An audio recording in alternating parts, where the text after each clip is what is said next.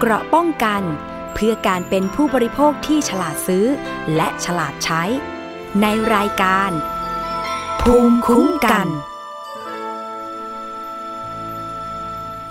สวัสดีค่ะ คุณผู้ฟังคะขอต้อนรับเข้าสู่รายการภูมิคุ้มกันรายการเพื่อผู้บริโภคนะคะ จะเจอกันเป็นประจำค่ะ ทางไทย PBS Podcast นะคะ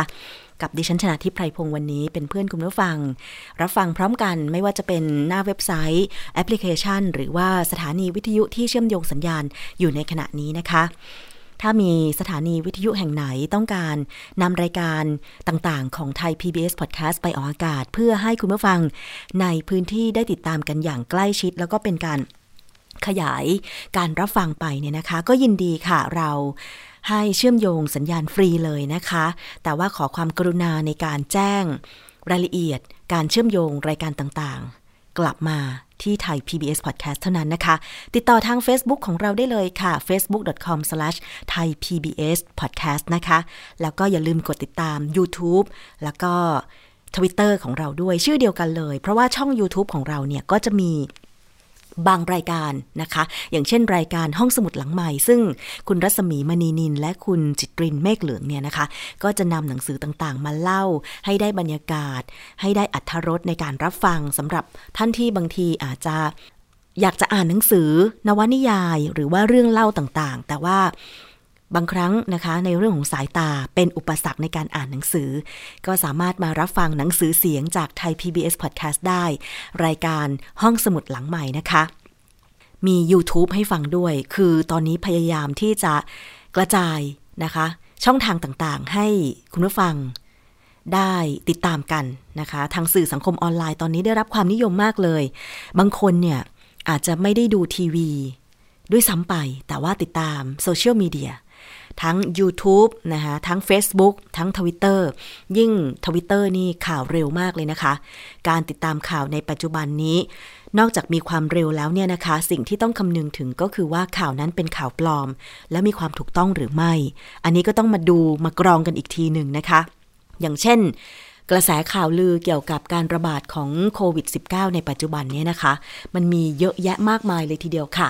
อย่างกรณีที่เกิดขึ้นนะคะ ต้องขอเล่านิดนึงค่ะว่า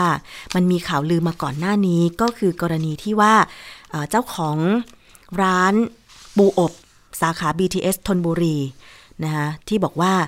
ติดเชื้อโควิด -19 ซึ่งต่อมานะคะก็มีการถแถลงหน้าเพจของทางร้านนะคะ โดยแอดมินของเพจ ชื่อร้านสมศักดิ์ปูอบเนี่ยนะคะ ก็บอกว่า แอดมินต้องขออภัยจริง ๆ ที่ต้องรอผลตรวจออกมาก่อนนะคะ ซึ่งเพิ่งจะออกมาเมื่อเย็นวานนี้ก็คือ 21 ธันวาคม 2563 ว่าคุณรัฐเจ้าของร้านสมศักดิ์ปูอบสาขา BTS กรุงธนบุรีเนี่ย ได้รับเชื้อโควิด -19 หลังจากมีการเข้ารับการตรวจเมื่อวันที่ 20 ธันวาคมที่ผ่านมา และก่อนหน้านั้นมีข่าวออกมาเมื่อ 19 ธันวาคมนะคะ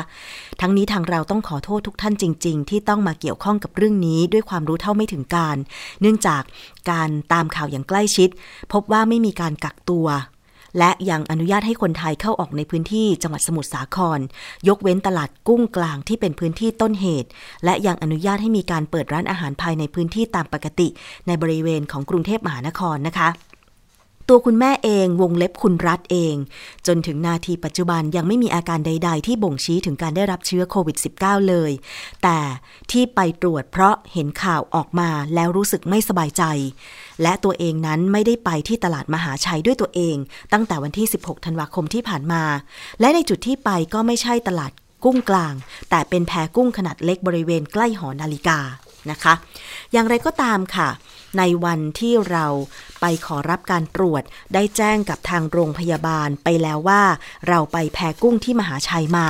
แต่ก็ไม่ได้รับการตรวจฟรี วงเล็บว่า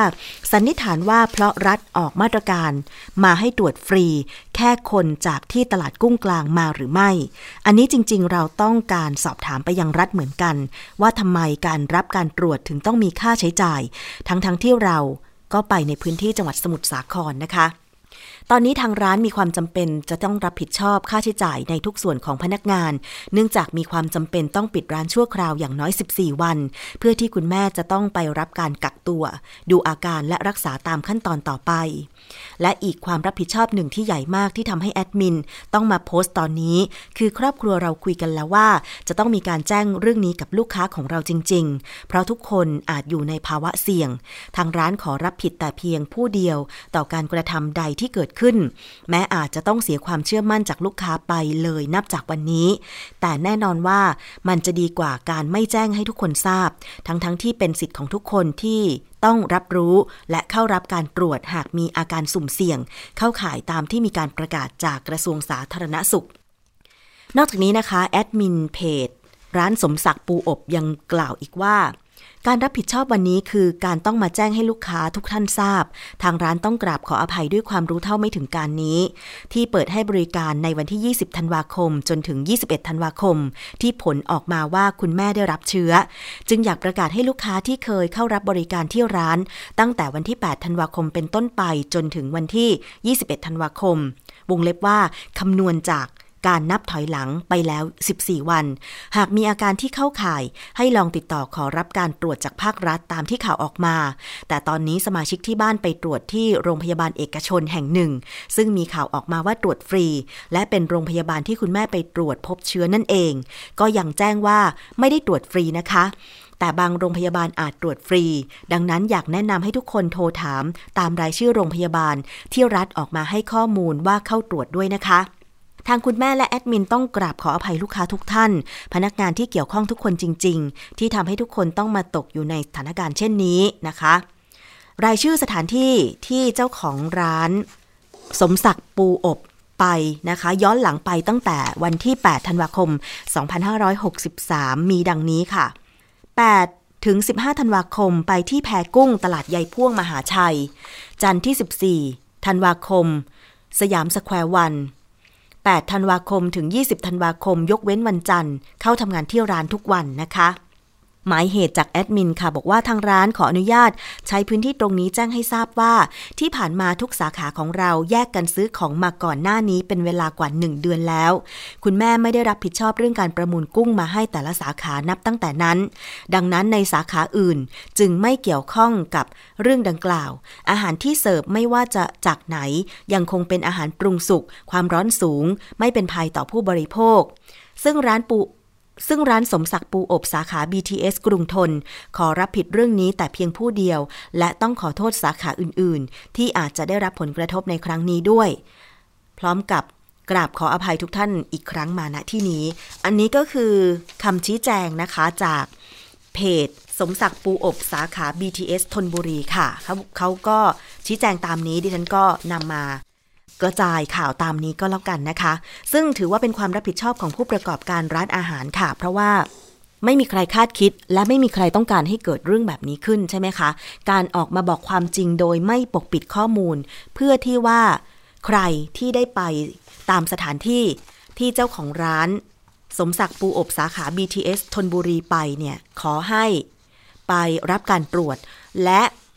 ต้องติดตามนะคะว่ามีโรงพยาบาลไหนบ้างที่ตรวจเชื้อโควิดฟรี แต่อย่างโรงพยาบาลเอกชนที่แอดมินเพจนี้แจ้งไว้เนี่ยนะคะ เป็นโรงพยาบาลเอกชนแห่งหนึ่ง เอาเป็นว่าถ้าตามข่าวตามที่เขาถแถลงจริง ๆ ออกเป็นข้อมูลมาอันนี้ ต้องขอเรียนตามตรงว่าที่ดิฉันจะพูดต่อไปนี้คือ เป็นข้อมูลจากเพจ สมศักดิ์ปูอบสาขา BTS ทนบุรีจริง ๆ ว่า เขาไปตรวจที่โรงพยาบาลเอกชน คือพญาไท3นะคะ อันนี้คือตามเพจชี้แจงมานะคะ ว่ายังไม่ได้ตรวจฟรี แต่ทั้งนี้ทั้งนั้นค่ะ ยังไงก็ขอให้เช็คนะคะกับหน่วยงานภาครัฐ 1422 อีกทีหนึ่งก็แล้วกันว่า ถ้าไม่สบายใจไปในพื้นที่สุ่มเสี่ยง และมีข่าวว่ามีคนติดเชื้อโควิด -19 เนี่ยนะคะ จะรับการตรวจที่ไหนได้ฟรีบ้าง อย่างน้อยๆ ก็คือรถโมบายพระราชทาน 2 ก็คือโรงพยาบาลของรัฐ แต่ว่าถ้าเป็นโรงพยาบาลเอกชนเนี่ยมีโรงพยาบาลไหนบ้างที่ตรวจฟรี อันนี้ขอให้โทรไปสอบถามก่อนที่หมายเลข โทรศัพท์สายด่วนนะคะของศูนย์ของสอบค1422 นะคะ คุณผู้ฟัง อีกประเด็นหนึ่งค่ะก็คือ การทำธุรกรรมทางการเงินนะคะ คือเนื่องจากว่ามีการล็อกดาวน์ที่จังหวัดสมุทรสาคร โรงเรียน ทุกแห่งปิดให้นักเรียนเรียนออนไลน์ รวมถึงสาขาของธนาคารในพื้นที่ด้วยค่ะ สมาคมธนาคารไทยนะคะ แนะนำลูกค้าทำธุรกรรมผ่านช่องทางอิเล็กทรอนิกส์ค่ะ ธนาคารสมาชิกของสมาคมธนาคารไทย ที่ได้แจ้งปิดสำนักงานและสาขาของธนาคารในพื้นที่จังหวัดสมุทรสาคร ตั้งแต่วันที่ 19 ธันวาคม 2563 เป็นต้นมา ก็เพื่อความปลอดภัยของลูกค้าและพนักงานนะคะ และออกคำแนะนำให้ลูกค้าของธนาคารเนี่ยทำธุรกรรมผ่านช่องทางอิเล็กทรอนิกส์ เช่น เครื่องรับฝากถอนเงินอัตโนมัติ และบริการโอนเงินผ่านพร้อมเพย์ค่ะ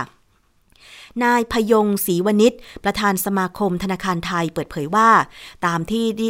ตามที่ได้มีกับประกาศนะคะ ตามที่ได้มีประกาศจากคณะกรรมการโรคติดต่อจังหวัดสมุทรสาคร ในการบริหารจัดการเพื่อควบคุมสถานการณ์ การระบาดของโควิด -19 ด้วยมาตรการเด็ดขาดและรวดเร็วค่ะ โดยการควบคุมการเข้าออกพื้นที่และการจัดกิจกรรมต่าง ๆ อย่างเคร่งครัด ตั้งแต่มีข่าวการระบาดในพื้นที่เสี่ยง 19 ธันวาคม ถึง 3 มกราคม 2564 นั้น เพื่อความปลอดภัยของลูกค้าพนักงาน และดำเนินการมาตรการป้องกันโควิด -19 ของธนาคารสมาชิก ให้เป็นไปตามมาตรการของรัฐ และแนวปฏิบัติของกรมควบคุมโรคกระทรวงสาธารณสุข โดยเคร่งครัด ธนาคารสมาชิกของสมาคมธนาคารไทย จึงมีความจำเป็นต้องปิดทำการทำงาน และบริการที่อาคาร และสาขาของบางธนาคารในพื้นที่จังหวัดสมุทรสาครนะคะ อันหนึ่งลูกค้าสามารถใช้บริการ หลักของธนาคารทั้งการถอน โอนเงินและฝากเงินในเขตพื้นที่ ผ่านช่องทางอิเล็กทรอนิกส์ เช่น เครื่องรับฝากเงินและถอนเงินอัตโนมัติ ที่ตั้งกระจายในพื้นที่ และบริเวณหน้าสาขาของธนาคารค่ะ รวมถึงการทำธุรกรรมผ่านระบบพร้อมเพย์และบริการสินเชื่อต่างๆ ที่อยู่ในกระบวนการสินเชื่อแล้ว ทั้งนี้นะคะบริการบางอย่างของธนาคารในพื้นที่ที่มีการปิดสำนักงาน และสาขาของธนาคาร อาจจะต้องใช้เวลาในการดำเนินการมากกว่าเดิม หรือล่าช้ากว่าปกติ ตามข้อจำกัดของแต่ละธนาคารในช่วงเวลานี้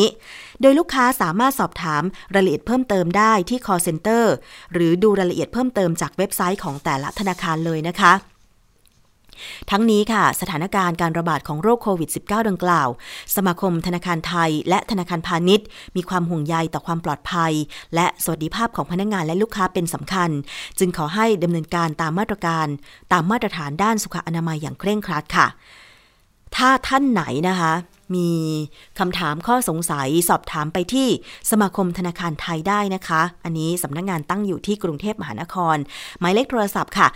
02 558 7500 02 558 7500 นะคะ แต่สิ่งหนึ่งที่ดิฉันอยากจะตั้งข้อสังเกตก็คือว่าเวลาโทรไป call center ของธนาคารต่างๆ เนี่ยนะคะ มักจะมีเครื่องตอบรับอัตโนมัติ หรือโรบอทในการตอบคำถาม และทำธุรกรรมใช่ไหมคะ เช่น สอบถาม ยอดบัญชีทำธุรกรรมต่างๆ บัตรเครดิต สินเชื่อโน่นนี่นั่นนะคะ การที่ลูกค้าโทรไปแล้วมีเครื่องตอบรับอัตโนมัติให้ทำรายการนะคะ บางทีการให้รอนานเกินไปหรือหลายขั้นตอนเกินไปเนี่ยทำให้ลูกค้าที่โทรเข้าไปก็ต้องเสียค่าใช้จ่ายก็คือค่าโทรศัพท์นั่นเอง ซึ่งตรงนี้อยากจะฝากทางธนาคาร ในการที่จะขยายคู่สายเครื่องตอบรับอัตโนมัติเบอร์กลางของทางธนาคารด้วยนะคะ เพราะไม่เช่นนั้นแล้วเนี่ยแม้จะมีการระบาดและปิดสาขาของธนาคารในพื้นที่จังหวัดสมุทรสาครก็จริง แต่ว่ามันน่าจะมีหลายสิบสาขาอยู่นะคะ เพราะว่าจังหวัดสมุทรสาครเป็นพื้นที่อุตสาหกรรม อาหารทะเลนะคะ โรงงานก็เยอะแล้วก็จำนวนประชากรเนี่ยทั้งคนไทยแล้วก็ต่างด้าวเนี่ยก็เยอะด้วย เพราะฉะนั้นเนี่ย เวลาทำธุรกรรม แล้วโทรไป call center หรือมีปัญหา เช่น บัตรเครดิต หรือเครื่อง ATM บัตร ATM มีปัญหาเนี่ยนะคะ โทรไปสาขาธนาคารดิฉันเคยโทรแล้วรอเป็น 10 นาที กว่าจะทำตามขั้นตอนที่เครื่องตอบรับอัตโนมัติชี้แจงแนะนำมาเนี่ยนะคะ ทั้งกฎหมายเลข บัตรประจำตัวประชาชนวันเดือนปีเกิด เพื่อยืนยันตัวตนของเรา อันเนี้ยคือเขารัดกุมอยู่ละแต่ว่าขั้นตอนต่างๆ โดยเฉพาะ การให้พูดคุยกับเจ้าหน้าที่ที่เป็นคนเป็นๆน่ะนะคะ คือเครื่องตอบรับอัตโนมัติของแต่ละ call center เนี่ยมักจะมีการบอกในขั้นตอนสุดท้ายว่า ถ้าต้องการติดต่อเจ้าหน้าที่กรุณากดศูนย์คุณเคยเป็นไหม ซึ่งกว่าจะถึงขั้นตอนเนี้ย รอเป็น 10 นาทีแล้วอะ่ะคุณผู้ฟัง ใช่ไหมคะ เพราะฉะนั้นเนี่ย คือถ้าจะมีทางลัดมากกว่านี้ได้ไหม เช่น เราไม่ได้ต้องการคุยกับ โรบอทอะเพราะว่าบางคนอาจจะไม่เข้าใจขั้นตอนใช่ไหมคะ กดหมายเลขบัตรประจำตัวประชาชนตามด้วยเครื่องหมายสี่เหลี่ยม แล้วกดโทรออกอะไรอย่างเงี้ยมันเยอะแยะมากมาย ก็เห็นใจนะสำหรับท่านที่ไม่ได้ทำธุรกรรมทางธนาคารแล้วก็เจอเครื่องตอบรับอัตโนมัติแบบนี้บ่อยๆนะคะ โดยเฉพาะชาวบ้านตาดำๆเนี่ยแหละ ผู้สูงอายุทั้งหลายนะคะ ต้องเข้าใจท่านจริง ๆ ว่า ท่านไม่สามารถ เพราะฉะนั้นเนี่ยถ้ากดไป call center ของธนาคารต่างๆ หรือแม้แต่ call center ของค่ายมือถือเนี่ยวันก่อนที่ฉันเจอเต็ม ๆ เลยนะ ไม่สามารถพูดคุยกับเจ้าหน้าที่ได้อะจนต้องแบบค้นหาเบอร์โทร เบอร์โทรฟรีของ call center ของค่ายโทรศัพท์มือถือ ที่เป็นหมายเลข 02อะแล้วก็โทรไปกว่าจะได้คุยกับเจ้าหน้าที่อา้าวไม่ตอบเราอีกนะคะเราแค่อยากจะเช็คว่า รายการ ที่เราจะต้องเสียเงินค่าโทรศัพท์เนี่ยมันกี่เดือนเดือนไหนบ้าง เพราะว่าไม่ได้แจ้งทางอีเมลให้กับเราอะไรอย่างเงี้ย แต่เรารู้ว่าเราค้างค่าใช้จ่าย แต่ไม่แน่ใจว่ายอดตัวเลขนั้นเนี่ยมันคือของเดือนไหน กว่าจะได้คุยกับพนักงาน ต้องโทรไปเบอร์ 02 แล้วเบอร์ 02 ก็ไม่รับที่จะเช็คให้ตรงนี้นะ แล้วก็บอกให้เราโทรไปเบอร์ 4 ตัวของค่ายโทรศัพท์มือถือ เสียเวลาไปเป็นครึ่งชั่วโมงเลยนะคะคุณผู้ฟัง อยากจะฝากธนาคารแต่ละธนาคารด้วยนะคะว่า ถ้าทำธุรกรรมหรือติดต่อทาง call center ขอให้มีเจ้าหน้าที่เต็มทุกคู่สายและขยายคู่สายการให้บริการด้วยจะดีมาก เพราะว่ายังไงโรบอทหรือว่าเครื่องตอบรับอัตโนมัติ ก็สู้คนเป็นๆมาตอบคำถามไม่ได้ เพราะบางทีเนี่ย ไม่ได้บรรจุคำตอบไว้ในเครื่องตอบรับอัตโนมัติไงทำให้ขั้นตอนการทำธุรกรรมมันยุ่งยากเข้าไปอีกนะคะ คุณผู้ฟัง อันนี้เห็นใจจริง ๆ เพราะว่าทุกคนไม่ได้เก่งไอทีทุกคนไม่ได้ทำธุรกรรมธนาคารบ่อยๆ เนาะฝากกันไว้ด้วยค่ะ มีอีกประเด็นหนึ่งที่เรามองข้ามไม่ได้เลยนะคะ ก็คือเรื่องของหน้ากากอนามัย ซึ่งตอนนี้เนี่ยพอมีการระบาดระลอกใหม่ คาดว่าความต้องการหน้ากากอนามัย หน้ากากผ้าก็จะเพิ่มขึ้น คือต้องบอกว่าที่ผ่านมา ก่อนวันที่ 19 ธันวาคมเนี่ยหลายคนยังสบายใจอยู่เนาะสบายใจที่ว่าไม่ต้องหาซื้อหน้ากากเพิ่ม บางคนก็อาจจะละหลวมไปว่า ใช้ชีวิตโดยที่ไม่ใส่หน้ากากอนามัย แต่พอมีการระบาดระลอกใหม่ และต้องปฏิบัติตามกฎความปลอดภัยก็คือ ล้างมือด้วยสบู่บ่อยๆ ไม่มีสบู่ก็ใช้เจลแอลกอฮอล์70%หรือแอลกอฮอล์70%ฉีดให้ทั่วบริเวณนะคะ แล้วก็ต้องใส่หน้ากากอนามัยทุกครั้งที่ออกจากบ้านออกจากพื้นที่ส่วนตัว โดยเฉพาะท่านที่อยู่ใน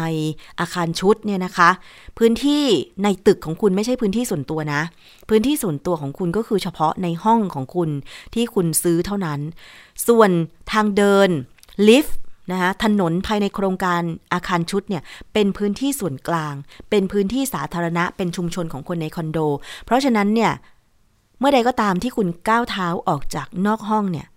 อย่าลืมว่าตอนนี้ต้องสวมใส่หน้ากากอนามัยนะคะ แล้วก็พื้นที่ในหมู่บ้านจัดสรรอะไรต่างๆ ก็ด้วยเหมือนกันนะคะ เพราะเราไม่รู้ว่า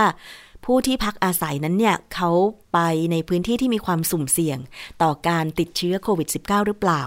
อย่างรุ่นน้องดิฉันคนหนึ่งเนี่ยดิฉันก็แนะนำให้ไปตรวจหาเชื้อโควิด -19 เพราะว่า จะว่าไปในพื้นที่เสี่ยงก็ไม่เชิง แต่ว่าเมื่อสัปดาห์ที่แล้วนะคะ รุ่นน้องคนนี้เนี่ยได้ไปกินอาหารเมียนมาแถวแถวประตูน้ำคุณผู้ฟัง คือโอเคมันอาจจะเป็นคนละพื้นที่กับสมุทรสาคร แต่ว่าเราจะแน่ใจได้ยังไงว่า แรงงานข้ามชาติเมียนมาเนี่ยเขาไม่ติดต่อสื่อสารหรือเขาไม่เดินทางไปหากันใช่ไหมคะ แล้วอีกอย่างหนึ่งคือ พื้นที่ระบาดสมุทรสาครเนี่ยเป็นตลาดกลางกุ้ง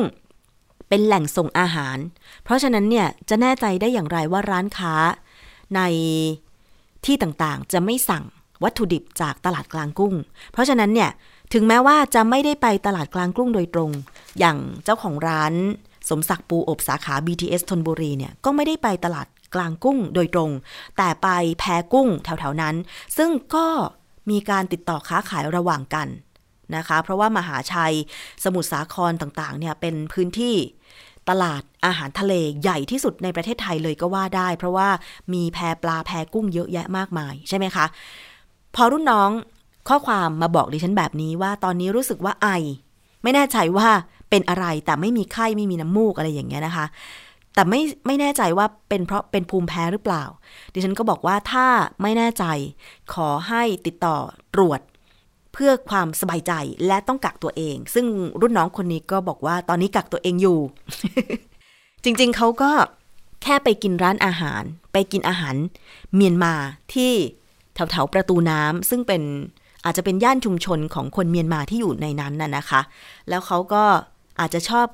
อาหารเมียนมาหรืออาหารแปลกๆ ใหม่ ๆ แล้วพาลูกค้าไปกินเขาก็เลย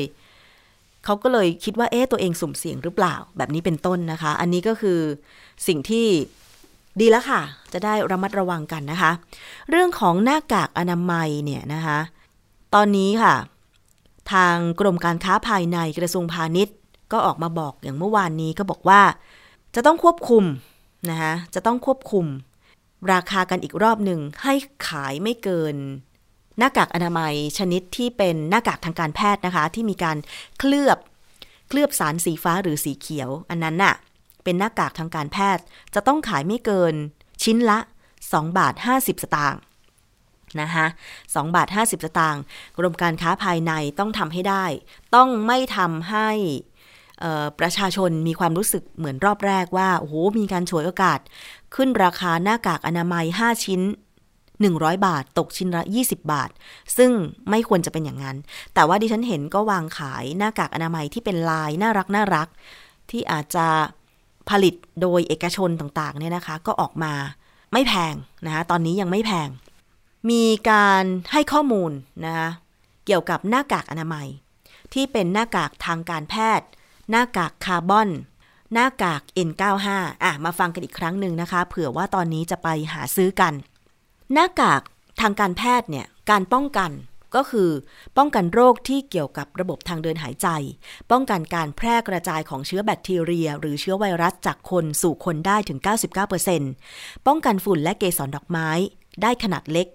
สุดนะคะ 3 ไมครอน และสามารถกันได้ถึง 66.37%แนะนำให้ใส่ 2 แผ่น เพราะว่าจะได้กันมีประสิทธิภาพมากถึง 89.75% อันนี้ทราบแล้วเนาะหน้ากากอนามัยที่เป็นมีการเคลือบสารสีฟ้าหรือสีเขียวนะคะ หน้ากากคาร์บอน อันนี้ลักษณะก็จะเป็นคล้ายๆ หน้ากากอนามัย แต่ว่าตัวหน้ากากเนี่ยไม่ใช่เป็นสีฟ้าหรือสีเขียว จะเป็นสีเทาดำนะคะ แล้วก็อาจจะต้องมีการระบุฉลาก หีบห่อว่าเป็นหน้ากากคาร์บอน คุณสมบัติไม่ต่างจากหน้ากากอนามัยทางการแพทย์ แต่จะมีความพิเศษมากขึ้นมา เพราะว่ามีชั้นคาร์บอน ที่สามารถกรองกลิ่นที่ไม่พึงประสงค์ได้ดีกว่าหน้ากากอนามัยทั่วไป ความหนาเส้นใยสังเคราะห์มีถึง 4 ชั้น สามารถกรองเชื้อแบคทีเรียได้ถึง 95%กรองฝุ่นละอองขนาดเล็ก 3 ไมครอนสามารถกันได้ถึง 66.37%และถ้าสวมใส่ 2 แผ่น จะกันได้มีประสิทธิภาพมากถึง 89.75%เช่นเดียวกับหน้ากากอนามัยทางการแพทย์นะคะ ส่วนหน้ากาก N95 ค่ะ จะต้องมีตรงบริเวณ ตัวหน้ากากพิมพ์ว่า N95 ก็คือ N ภาษาอังกฤษ แล้วก็เลข 95 นะคะ มีคำเตือน warning ด้วย หน้ากาก N95 ป้องกันเชื้อโรคที่มีขนาดเล็กมาก ๆ ได้โดยมีประสิทธิภาพ ในการป้องกันจะสูงกว่าหน้ากากอนามัยแบบทั่วไป มีประสิทธิภาพในการดักจับอนุภาคขนาดเล็ก PM 2.5 ก็คือฝุ่นขนาดเล็กนั่นแหละ และ PM 10 ไม่น้อยกว่า 95%ถือว่าสามารถป้องกันฝุ่น PM 2.5 ที่เมืองไทยกำลังเผชิญอยู่ในระดับที่ดีมากด้วยนะคะแต่ว่าแต่ว่าราคาก็จะสูงตามค่ะ ดิฉันเหลืออยู่ชิ้นหนึ่งเหมือนกันหน้ากาก N95 เนี่ยนะคะ ซึ่งมันก็จะมีโครงเหล็ก ครอบบริเวณจมูก เพื่อให้รู้ว่าถ้าเป็นโครงเหล็กตรงเนี้ยให้เราใส่ครอบจมูกไว้นะคะ แล้วก็จะมีความกว้างมากกว่าหน้าหน้ากากอนามัยโดยทั่วไปนะคะ ก็คืออาจจะมีลักษณะเป็นห้าเหลี่ยมหรือกลมๆก็ได้นะคะทำให้เราหายใจได้สะดวกมากยิ่งขึ้นค่ะ หน้ากากอีกประเภทหนึ่งก็คือหน้ากาก FFP1 อันนี้เป็นชื่อย่อของเขานะ FFP1 ประสิทธิภาพใกล้เคียงกับหน้ากากอนามัย ลักษณะนะคะไม่ใช่เป็นที่ครอบแต่ว่ามันก็จะมีการพิมพ์ตรงตัวหน้ากากบอกรุ่นนะคะ แล้วก็บอกแบบของหน้ากากก็คือ FFP1 โดยตรงเลยนะคะ มีประสิทธิภาพใกล้เคียงกับหน้ากากอนามัย N95 สามารถช่วยป้องกันทั้งฝุ่น เชื้อแบคทีเรีย และเชื้อไวรัสได้อย่างมีประสิทธิภาพสูง ดักจับอนุภาคขนาดเล็กฝุ่น PM 2.5 และ PM 10 ไม่น้อยกว่า 94%แต่นอกเหนือจาก N95 ก็คือ สามารถป้องกันสารเคมี ฟูม โลหะ ได้เพิ่มเติมด้วย อันนี้ราคาก็น่าจะแพงกว่านะคะอะใครมีกำลังหรือว่าพอหาซื้อได้ อยากจะได้หน้ากากมีประสิทธิภาพมากยิ่งขึ้น ก็เป็นหน้ากากที่เรียกว่า FFP1 นะคะ ส่วนหน้ากากผ้า กันฝุ่นทั่วไป ที่หลายคนอาจจะใช้แล้วก็ซักเอามาใช้ซ้ำเนี่ยนะคะ หน้ากากกันฝุ่นทั่วไปหรือหน้ากากผ้ามี 2 แบบค่ะ แบบแรกผลิตจากผ้าฝ้ายใช้สำหรับป้องกันฝุ่นละออง และป้องกันการกระจายของน้ำมูกหรือน้ำลายจากการไอจาม ได้นะคะ แต่ไม่สามารถกรองเชื้อโรคที่มีขนาดเล็กมาก ๆ ได้ค่ะ แบบที่ 2 จะผลิตจากใยสังเคราะห์ ซ้อนทับ หรือว่าทบชั้นกัน โดยรวมแล้วคุณสมบัติของหน้ากากผ้า มีคุณสมบัติในการกรองฝุ่น ป้องกันเชื้อโรคจำพวกเชื้อแบคทีเรีย หรือเชื้อราได้ ส่วนหน้ากากฟองน้ำกรองอากาศโดยเฉพาะค่ะ สามารถซักทำความสะอาดได้แห้งเร็ว พับเก็บ ไม่ยับ สามารถคืนรูปได้โดยไม่เสียทรง ส่วนประสิทธิภาพในการป้องกันก็คือสามารถกันฝุ่นละอองที่มีขนาดเล็กและเกสรดอกไม้ได้ แต่ไม่ได้ระบุนะคะว่าหน้ากากฟองน้ำสามารถกันเชื้อ เชื้อโรคแบคทีเรีย หรือว่าไวรัสได้หรือเปล่า แต่เพื่อความสบายใจหลายคนอาจจะต้องหาซื้อ หน้ากากตั้งแต่ FFP1 N95 หน้ากากคาร์บอน หน้ากากอนามัยทางการแพทย์ที่มีการเคลือบสารได้ การเคลือบสารด้านบริเวณด้านหน้าเนี่ยนะคะ ก็คือ การที่ไม่ให้ฝุ่นละออง แล้วก็ฝอยน้ำลายที่อาจจะมีการปนเปื้อนของเชื้อโรคเนี่ยเข้าสู่จมูกเราได้นะคะ ฝอยน้ำลายต่าง ๆ เหล่านี้ ถ้าสมมติว่ามีคนมาใกล้เราแล้วมีเชื้อโรคเนี่ย มันก็จะเกาะติดตรงบริเวณด้านหน้าของหน้ากาก แล้วไม่สามารถซึมผ่านได้ เพราะว่ามันเคลือบสารที่ป้องกันไม่ให้ซึมผ่านใช่ไหมคะ เพราะฉะนั้นเนี่ย ถ้าเท่าที่ได้อ่านข้อมูลมาการใช้หน้ากากที่ถูกต้องก็คือ ไม่ควรจะสัมผัสบริเวณด้านนอกของหน้ากากเลย เพราะว่าเราไม่แน่ใจว่าเราไปในที่ชุมชนแล้วมีใคร หายใจใกล้เราแล้วฝอยละอองของลมหายใจหรือน้ำลายเนี่ยนะคะ มันจะมาเกาะติดที่หน้ากากเราหรือไม่ ซึ่งถ้าเราถอดหน้ากากเข้าออกเข้าออก แบบที่แพทย์เตือนว่าไม่ควรถอดหน้ากากเอามาไว้ใต้คาง เพราะถ้ามันมีเชื้อโรค เชื้อโรคก็จะติดกับคางเราใช่ไหมคะ เพราะเวลาถอดหน้ากากออกหรือว่าดึงมันลงมาใต้คางเนี่ย ด้านนอกของหน้ากากที่อาจจะมีเชื้อโรคอยู่เนี่ย มันก็ติดกับคางเรา ซึ่ง เวลามือเราสัมผัส เชื้อโรคมันก็จะติดมือเราใช่ไหมคะ เพราะฉะนั้นถ้าจะดึงหน้ากากออกให้ดึงสายคล้องหู แล้วอย่าเอามือไปโดนบริเวณ หน้ากาก แต่ว่าถ้าเป็นหน้ากากผ้าดิฉันก็บางทีเสียนิสัยเป็นประจำนะคะ เวลาถอดออกแล้วก็พับเก็บก็คือพับด้านด้านนอก พับบริเวณด้านนอก จริงๆ อันนี้เป็นวิธีที่ผิด คือถ้าถอดหน้ากากออกควรจะเอาวางในที่ส่วนตัวใช่ไหมคะ แล้วก็ ไม่ควรเอามือไปสัมผัสกับหน้ากากด้านนอกเลย เพราะว่าไม่แน่ใจว่ามีฝอยน้ำลายที่มีเชื้อโรคติดมาหรือเปล่า อันนี้ก็เป็นข้อมูลกันนะคะสำหรับเรื่องของประเภทของหน้ากาก แล้วถ้าใครไปหาซื้อหน้ากากแล้วมันมีราคาแพงขึ้น แจ้งทางกรมการค้าภายในนะคะ สายด่วน 1569 ได้เลย เพราะตอนนี้กรมการค้าภายในเขาก็ออกมา ให้ข่าวมาบอกแล้วว่า หน้ากากอนามัยทางการแพทย์ต้องชิ้นละไม่เกิน 2 บาท 50 สตางค์เท่านั้น เกินกว่านี้ไม่ได้ นะคะถือว่าเป็นการเอาเปรียบผู้บริโภคในช่วงเวลาวิกฤตแบบนี้ ก่อนหน้านี้นะคะก็มีการจับกลุ่มกันไปหลายรายแล้วเหมือนกันสำหรับการระบาดระลอกแรกนะคะ ซึ่งเรื่องนี้ทางรัฐมนตรีว่าการกระทรวงพาณิชย์นะคะคุณจุรินลักษณะวิสิทธ์ก็ระบุถึงมาตรการควบคุมราคาหน้ากากอนามัยว่า ที่บอกไปคือหน้ากากอนามัยมี 3 ประเภท หน้ากากอนามัยทางการแพทย์ หน้ากากผ้าและหน้ากากอื่นๆ แต่สินค้าควบคุมจะกำหนดเฉพาะหน้ากากอนามัยทางการแพทย์ ซึ่งผลิต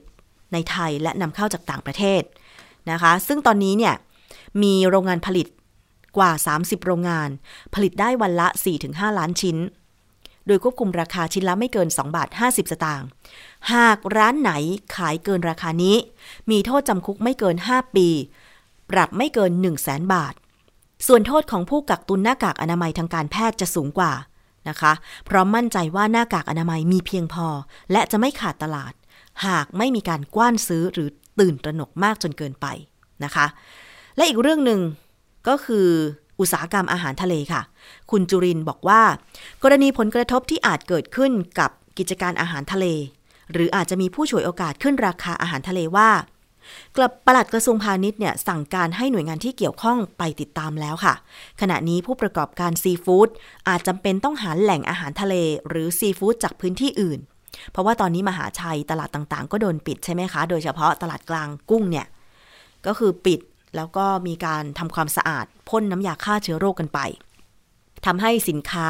อาหารทะเลขาดแคลน แล้วดิฉันเห็นผู้สื่อข่าวไทย PBS บางคนลงพื้นที่ในหลายจังหวัดเช่นสมุทรสา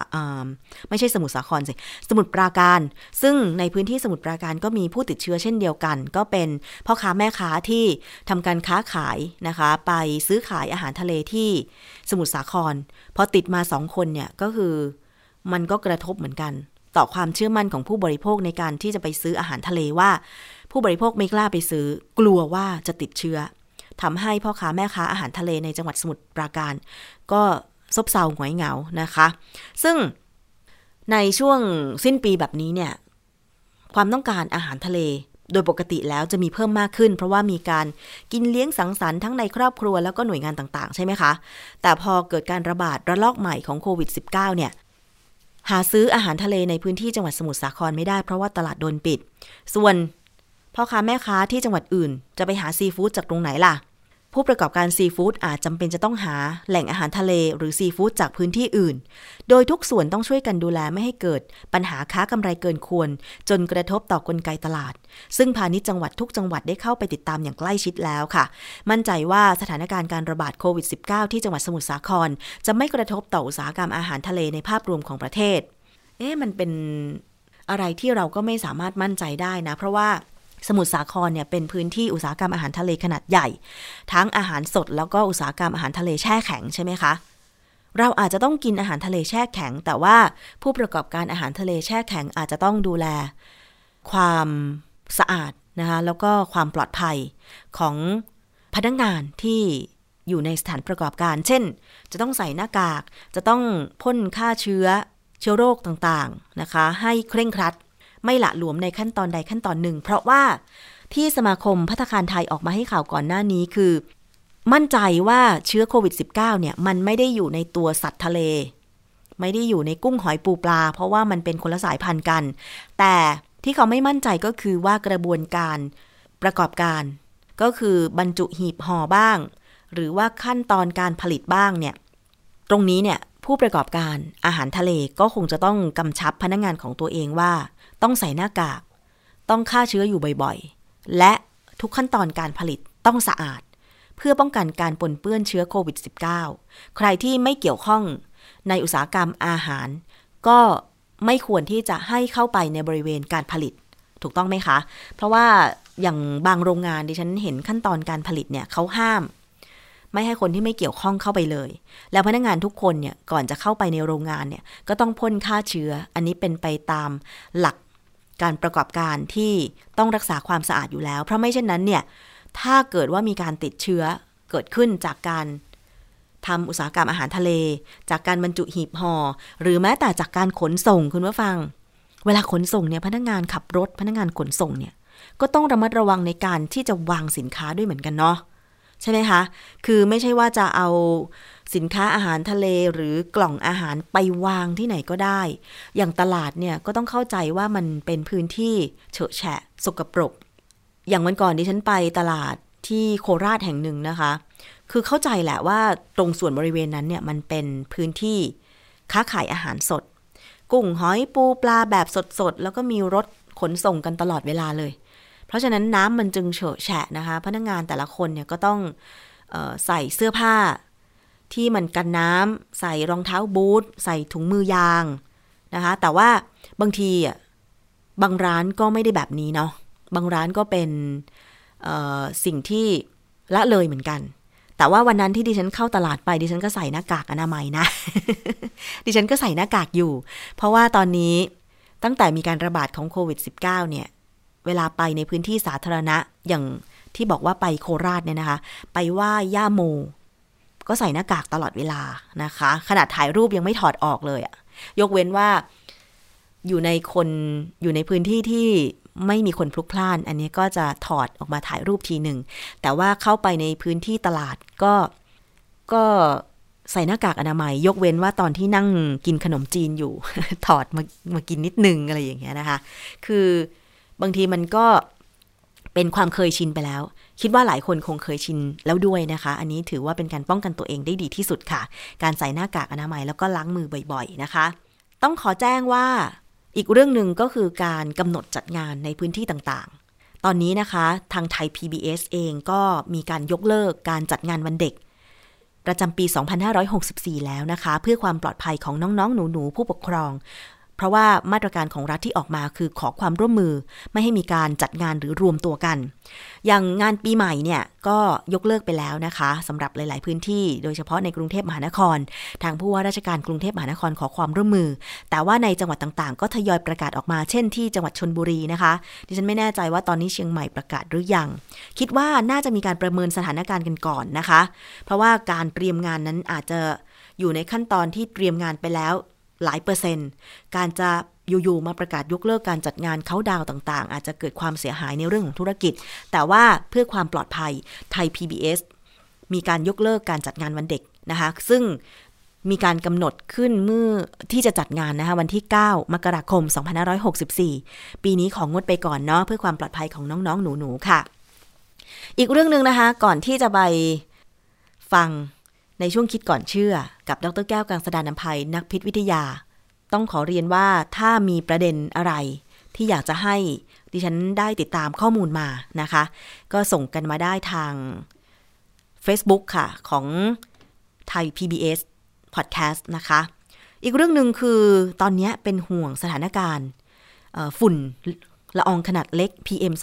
2.5 ที่ทางกรมควบคุมมลพิษค่ะ แจ้งเตือนมาบอกว่าขอให้ประชาชนเตรียมรับมือฝุ่น PM 2.5 ระลอกใหม่ ในช่วงวันที่ 24ถึง29 ธันวาคม 2563 นี้ เหตุเพราะว่าสภาพอากาศปิดทำให้เกิดการสะสมของฝุ่นละออง ไม่สามารถลอยขึ้นไปได้เนี่ยนะคะทำให้มันขมุกขมัวคละคลุ้งไปทั่ว นอกจากซื้อหน้ากากอนามัยเพื่อป้องกันโควิด -19 เป็นผลดีอีกต่อหนึ่งก็คือป้องกันฝุ่นนะคะ ลดการเกิดฝุ่นด้วยการไม่ทำให้มันเกิดควันฝุ่น ด้วยการไม่เผาเศษวัสดุอะไรต่างๆ ด้วยนะคะ แล้วก็พยายามทำให้เกิดฝุ่นน้อยที่สุด หลีกเลี่ยงการทำกิจกรรมกลางแจ้ง โดยเฉพาะผู้ที่เป็นโรคภูมิแพ้นะคะเอาละค่ะ ไปติดตามอีกช่วงหนึ่งกันดีกว่า ช่วงคิดก่อนเชื่อกับดรแก้วกังสดานนภัย นักพิษวิทยานะคะ วันนี้ค่ะ มีประเด็นที่น่าสนใจ เราพูดกันเสมอว่า ควรจะล้างมือบ่อยๆ ด้วยสบู่ แต่ถ้าเป็นสบู่หมดอายุล่ะ มันสามารถป้องกันเชื้อโรคได้ไหม มันสามารถล้างเชื้อโรคออกจากมือเราได้ไหม และสบู่มีอายุกี่ปีไปฟังกันค่ะ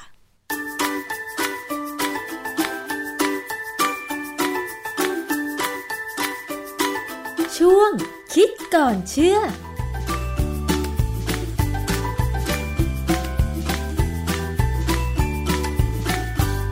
พบกันในช่วงคิดก่อนเชื่อกับ ดรแก้วกังสดานนภัยนักพิษวิทยา กับดิฉันชนาทิพไพรพงศ์นะคะ มาพูดกันถึงเรื่องของการระบาดเชื้อโควิด -19 กันอีกรอบหนึ่งค่ะคุณผู้ฟัง หลายคนกำลังกังวลนะคะว่าในไทยจะเกิดการระบาด ระลอกใหม่แบบเป็นวงกว้าง แล้วก็เป็นการระบาดแบบเป็นกลุ่มเป็นก้อนหรือเปล่านะคะ ซึ่งอันนี้เราก็ต้องติดตามข้อมูลข่าวสารเป็นระยะจากสบคค่ะ แต่ว่าในส่วนของผู้บริโภคตัวเราเนี่ยนะคะ สามารถที่จะป้องกันตัวเองได้ ก็คือการใส่หน้ากากอนามัย การล้างมือด้วยสบู่บ่อยๆ ทีนี้มันก็มีคำถามว่า ถ้าสบู่ที่เราใช้นั้นเนี่ย หมดอายุไปแล้ว มันจะสามารถป้องกันโควิด -19 ได้หรือไม่ ต้องมาถามกับนักวิจัยค่ะ อาจารย์คะ ครับคือเรื่องของสบู่เนี่ยหมดอายุเนี่ยนะเป็นเรื่องที่ไม่ค่อยมีใครคิดนะ เพราะว่าเวลาเราไปซื้อสบู่เนี่ย ถามว่าเราดูวันหมดอายุไหมไม่เคยเออทั้งที่ความจริงสบู่เนี่ย มันต้องมีการระบุวันหมดอายุเหรอคะ ปกติแล้วมันมีฮะอายุกี่ปีอาจารย์ เออผมหาข้อมูลดูเนี่ยนะก็บอกสบู่เหลวเนี่ย ประมาณสามปีค่ะ แต่ถ้าเป็นสบู่แบบสบู่เหลวแบบออร์แกนิกนะออร์แกนิกหมายความว่าผลิตแบบไม่ใช่สารเคมีที่เป็นอันตรายอะนะหรือสารเคมีแปลกๆอะนะมันอาจจะเหลือปีเดียว เพราะว่าไอ้สบู่เหลวที่เขาขายแบบทั่วๆไปเนี่ยที่ขายแบบการค้าจริง ๆ เนี่ยเขาอาจจะมีสารบางอย่างที่เป็นตัวที่ทำให้มันทนกว่าแบบสบู่ออร์แกนิกนะฮะ ออร์แกนิกคือผลิตชาวบ้านหรืออะไรอย่างเงี้ยนะ ถ้าเป็นโฟมอาบน้ำเนี่ยก็ได้ประมาณ 3 ปี แต่สบู่ก้อนเนี่ยเขาบอกว่าประมาณ 18 เดือนถึง 3 ปี แล้วแต่ลักษณะการผลิต ส่วนแชมพูสระผมก็ประมาณ 2-3 ปี ค่ะทีนี้สบู่ที่หมดอายุเนี่ยที่เรากังวลก็คือว่ามันใช้ได้ไหม คือองค์การอนามัยโลกเนี่ยบอกเลยว่าการล้างมือด้วยสบู่อย่างน้อย 20 วินาทีเนี่ยเป็นทางเลือกที่หนึ่ง ในในการการกำจัดป้องกันโควิดเออกำจัดเออในการป้องกันหรือเอาเชื้อออกไปจากมือเราถ้าค่ะมีนะเจลแอลกอฮอล์เป็นที่สองเพราะว่าเจลแอลกอฮอล์นี่มันดีกว่าแอลกอฮอล์70%ซึ่งเป็นที่สามเจลแอลกอฮอล์เนี่ยถ้ามีแอลกอฮอล์70%เนี่ยเขาจะมีองค์ประกอบอื่นที่ทำให้มือนี่ชุ่มชื้นไม่แห้ง ถ้าเป็นแอลกอฮอล์70%ธรรมดาเนี่ย มือจะค่อยๆแห้งพอแห้งมากๆเข้ามันมันจะแตกอะบางคนมือผิวว่างอะค่ะผิวผิวผู้ดีจะแตกง่าย แต่ผิว ผู้ไม่ค่อยดี ไม่ค่อยแตกอย่างผมเนี่ยจะยังไงผมก็ไม่มีปัญหาค่ะ มันก็มีประเด็นหนึ่งว่าประชาชนเนี่ยรู้ไหมว่าสบู่เนี่ยมันมันเอาเชื้อออกไปจากมือเราได้ยังไง นั่นน่ะสิคะอาจารคืย์อสบู่เนี่ยมันเป็นเกลือของการทำปฏิกิริยาระหว่างด่าง ด่างอาจจะเป็นด่างที่เป็นด่างอนินทรีย์หรือด่างอินทรีย์ก็แล้วแต่ก็ได้นะ กับกรดไขมัน นึกภาพกรดไขมันออกไหมกรดไขมันเช่นน้ำมันพืชเนี่ย จริงๆมันก็เป็นกรดไขมัน หค่ะลายๆตัวมารวมกัน เพราะฉะนั้นการทำสบู่ง่ายๆเนี่ยเขาก็เอาน้ำมันพืช หรือน้ำมันสัตว์ก็ได้ มาทำปฏิกิริยากับด่าง เช่นโซดาไฟ มันก็จะได้สบู่ตก เอาไปเอาไปให้ความร้อนหน่อยมันก็ได้เป็นสบู่ออกมา คราวนี้สบู่เนี่ยจะเป็นสบู่เหลว หรือเป็นสบู่ก้อนเนี่ยมันขึ้นอยู่กับด่าง เช่น ถ้าใช้โซดาไฟโซดาไฟนี่คือโซเดียมไฮดรอกไซด์ค่ะ จะได้สบู่แข็งอือฮึที่เขาไปทำเป็นสบู่ก้อน แต่ว่าถ้าใช้โพแทสเซียมไฮดรอกไซด์จะได้สบู่เหลว ค่ะทีนี้สบู่เนี่ยปกติถ้าเป็นแค่เอาด่างกับไขมันมาทำปฏิกิริยากันเนี่ย มันก็ได้สบู่ไม่มีกลิ่น อันนี้อันนี้คือออร์แกนิกหรืออินทรีย์นะฮะ เป็นสบู่ที่ไม่มีกลิ่น แต่คนจะมีความรู้สึกว่ามันถูตัวแล้วไม่สะอาด เขาก็เลยใส่สารนู่นสารนี่เข้าไป ใส่กลิ่นหอม ใส่สิ่งที่ทำให้เกิดฟองมาก ๆ เข้าไปนะฮะเพราะฉะนั้นสบู่ที่เราซื้อมาใช้เนี่ย เวลาบอกว่าหมดอายุเนี่ย ตัวที่หมดอายุก็คือไอ้สิ่งแปลกปลอมต่าง ๆ ที่ใส่ลงไปอ๋อเหรอคะ แต่ว่าอย่างโซดาไฟหรือโพแทสเซียมไฮดรอกไซด์นี่คือไม่หมดอายุเหรออาจารย์ คือเกลือที่ได้ขึ้นมาแล้วนะคือในสบู่นี่ไม่มีโซเดียมไฮดรอกไซด์แล้วนะ ในในสบู่จะต้องไม่มีด่างแล้ว เพราะถ้ามีด่างเนี่ยคันเราจะคันมันจะกัดเราอ๋อเพราะฉะนั้นสบู่จะต้องเป็นเกลืออย่างเดียว ดังนั้นเนี่ยสบู่ที่เขาใส่อย่างอื่นลงไปเนี่ยแล้วพอมันหมดอายุเนี่ยกลิ่นหอมมันระเหยไปหมด หรือสารที่ทำให้นุ่มสารที่ทำให้ดูอะไรแปลกๆ หรือแม้กระทั่งสีสบู่เนี่ยที่สีที่เขาใส่ลงไปเนี่ยมันมีอายุพอถึงจุดหนึ่งมันก็ค่อยหายไปเนี่ยแต่ว่าสารสำคัญที่กำจัดเชื้อโรคจากมือเราได้ ก็คือเกลือที่เกิดการผสมระหว่างด่างและกรดไขมันถูกต้องไหมคะอาจารย์ ใช่ครับ อันนี้คือตัวตัวเนื้อมันอะจะไม่มีปัญหาค่ะ เพราะว่าไอ้ตัวเกลือที่ได้เนี่ยมันจะมีมันจะเป็นโมเลกุลที่มีส่วนหนึ่ง สามารถจับกับไขมันได้ กับอีกส่วนหนึ่งสามารถจับกับน้ำได้ ส่วนที่จับกับไขมันเนี่ยจะไปจับกับผนังของแบคทีเรียหรือของไวรัส คือตรงผนังของแบคทีเรียหรือไวรัสเนี่ยมันจะมีกรด ไขมันเป็นองค์ประกอบด้วย ดังนั้นไขมันกับไขมันเนี่ยมันจะดูดกันค่ะ เพราะฉะนั้นสบู่เนี่ยก็จะเป็นตัวลากเอาเอาไขมันหรือเอาเอาไวรัสหรือเอาแบคทีเรียเนี่ยซึ่งมันมีไขมันเนี่ยออกไปจากมือเราอือฮึแล้วไปละลายในน้ำค่ะ ดังนั้นเนี่ยเขาก็ยังพยายามให้ข้อมูลกันว่า ถ้าสบู่หรือแชมพูหรืออะไรก็ตามเนี่ย ที่มันหมดอายุแล้วเนี่ยก็ยังใช้ได้ แต่ว่าใช้ล้างมือหรือหรือ เช็ดโต๊ะเช็ดอะไรเนี่ยได้แต่ถามว่าเอามาอาบน้ำสมควรไหม อันนี้ผมยังไม่แน่ใจ เนื่องจากว่า เวลาสารเคมีบางอย่างมันหายไป บางทีมันไม่หาย บางทีมันกลายเป็นตัวอื่นได้ ไอ้ตัวนั้นมีมีอันตรายไหม อันนี้ไม่แน่ใจ เพราะฉะนั้นเขาถึงบอกว่าสบู่เนี่ยจะต้องมีอายุกำหนดเอาไว้ว่าเท่าไหร่เออแต่ถามว่าสบู่ที่ต้องมีทะเบียนออยไหม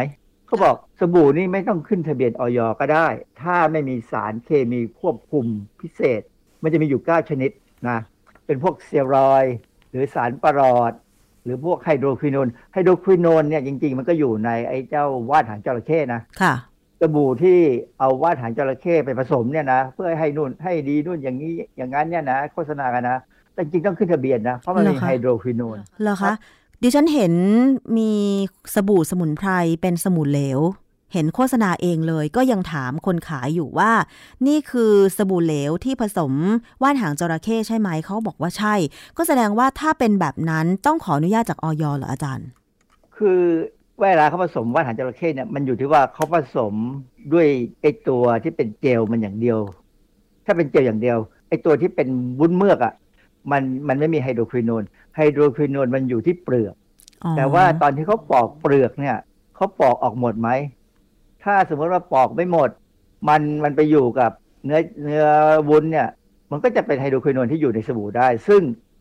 เอ่อถามว่าจะมีใครไปตรวจไหม คงไม่มีมั้ง เพราะว่าเราไม่ค่อยมีกำลังคนที่จะไปตรวจสิ่งพวกเนี้ยนะค่ะแต่ถ้ามันค่ะเกิดปนเปื้อนลงไปเนี่ย มันจะทำให้บางคนเนี่ยไวต่อแสงแดดโดย ไม่จำเป็น ยังไงคะนะอาจารย์ไวต่อแสงแดดคือหมายความว่าเจอแดดนิดนึงก็ดำคล้ำอย่างนี้เหรอคะมันไหม้อะสิมันจะกลายเป็นเป็นแบบแสบร้อนอะไรขึ้นมาได้ เพราะว่าไฮโดรควินอนเนี่ยมันมีฤทธิ์กัดพอสมควรอืมนะฮะก็ระวังหน่อยละกันถ้าใครใช้ คือคือไม่ได้ห้ามใช้แต่หมายความว่าถ้าไปซื้อสบู่สมุนไพรมีวุ้นว่านหางจระเข้ผสมอยู่เนี่ย ก็ลองทามือดูนะเอาล้างมือดูล้างตามหลังมือเนี่ย แล้วทิ้งดูสักพักหนึ่งหรือไปโดนแดดดูก็ได้ว่ามันมีอาการผิดปกติไหมถ้าไม่มีก็คงไม่เป็นไรนะฮะแล้วมีสารอะไรอีกบ้างคะ ถ้าผสมในสบู่ไม่ว่าจะเป็นสบู่ก้อนหรือสบู่เหลว ที่ต้องขออนุญาตจากอย. นะคะบางทีเขาก็ใส่สารสารประกอบตะกั่วนะผมไม่เข้าใจเหมือนกันใส่ทำไมนะ มันอาจจะมีประโยชน์บางอย่าง แต่ว่าตัวตะกั่วนี่อันตรายอยู่แล้วนะ อีกตัวหนึ่งคือสารโซเดียมลอริลซัลเฟตไอโซเดียมลอริลซัลเฟตจริง ๆ มันอยู่ในผงซักฟอกนะ เพราะฉะนั้น มันมีความสามารถในการดึงเอา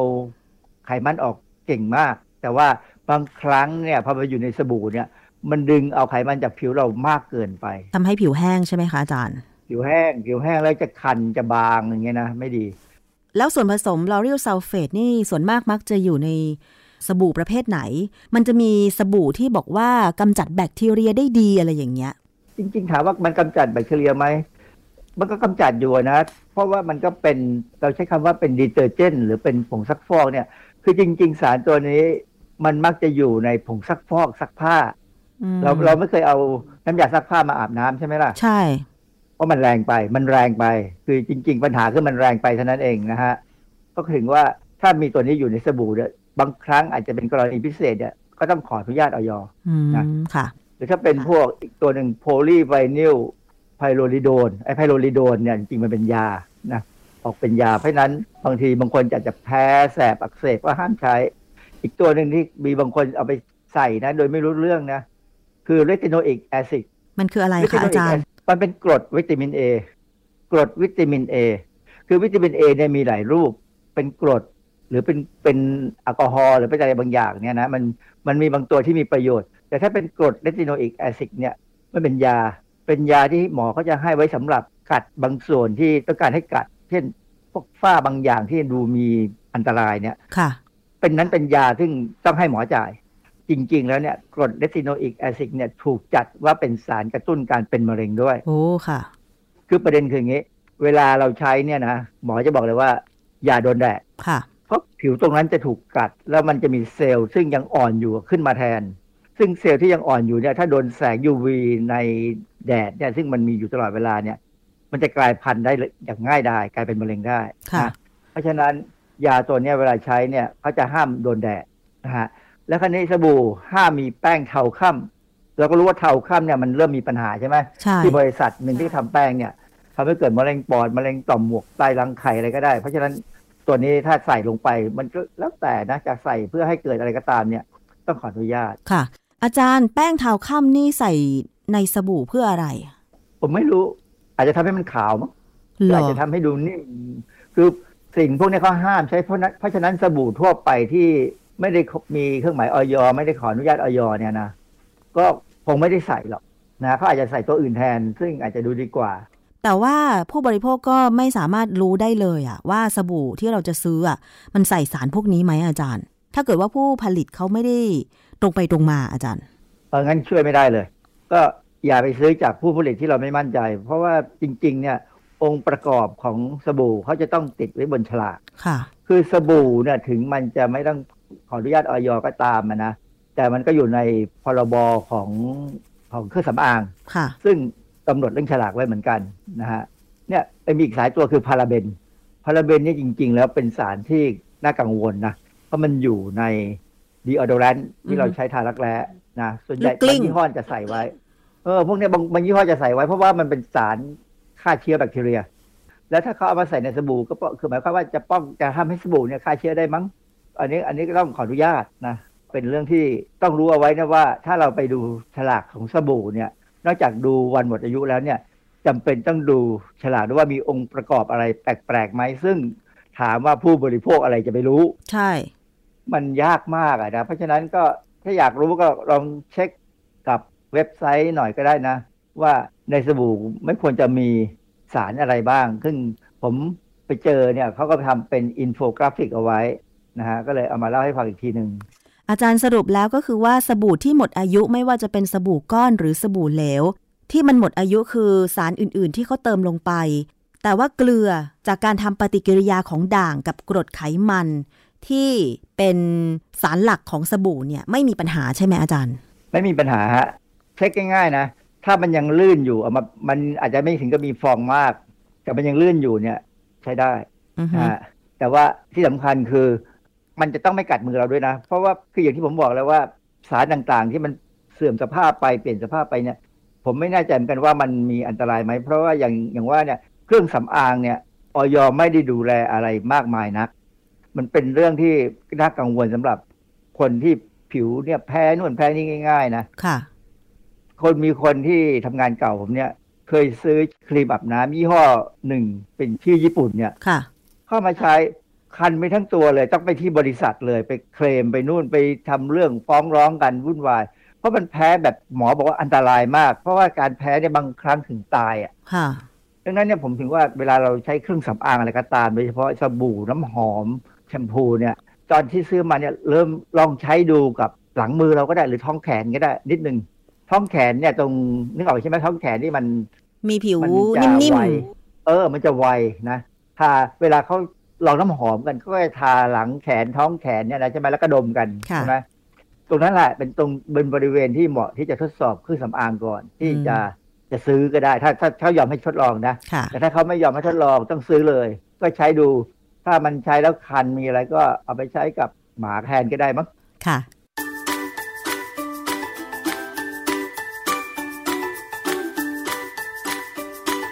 ช่วงคิดก่อนเชื่อ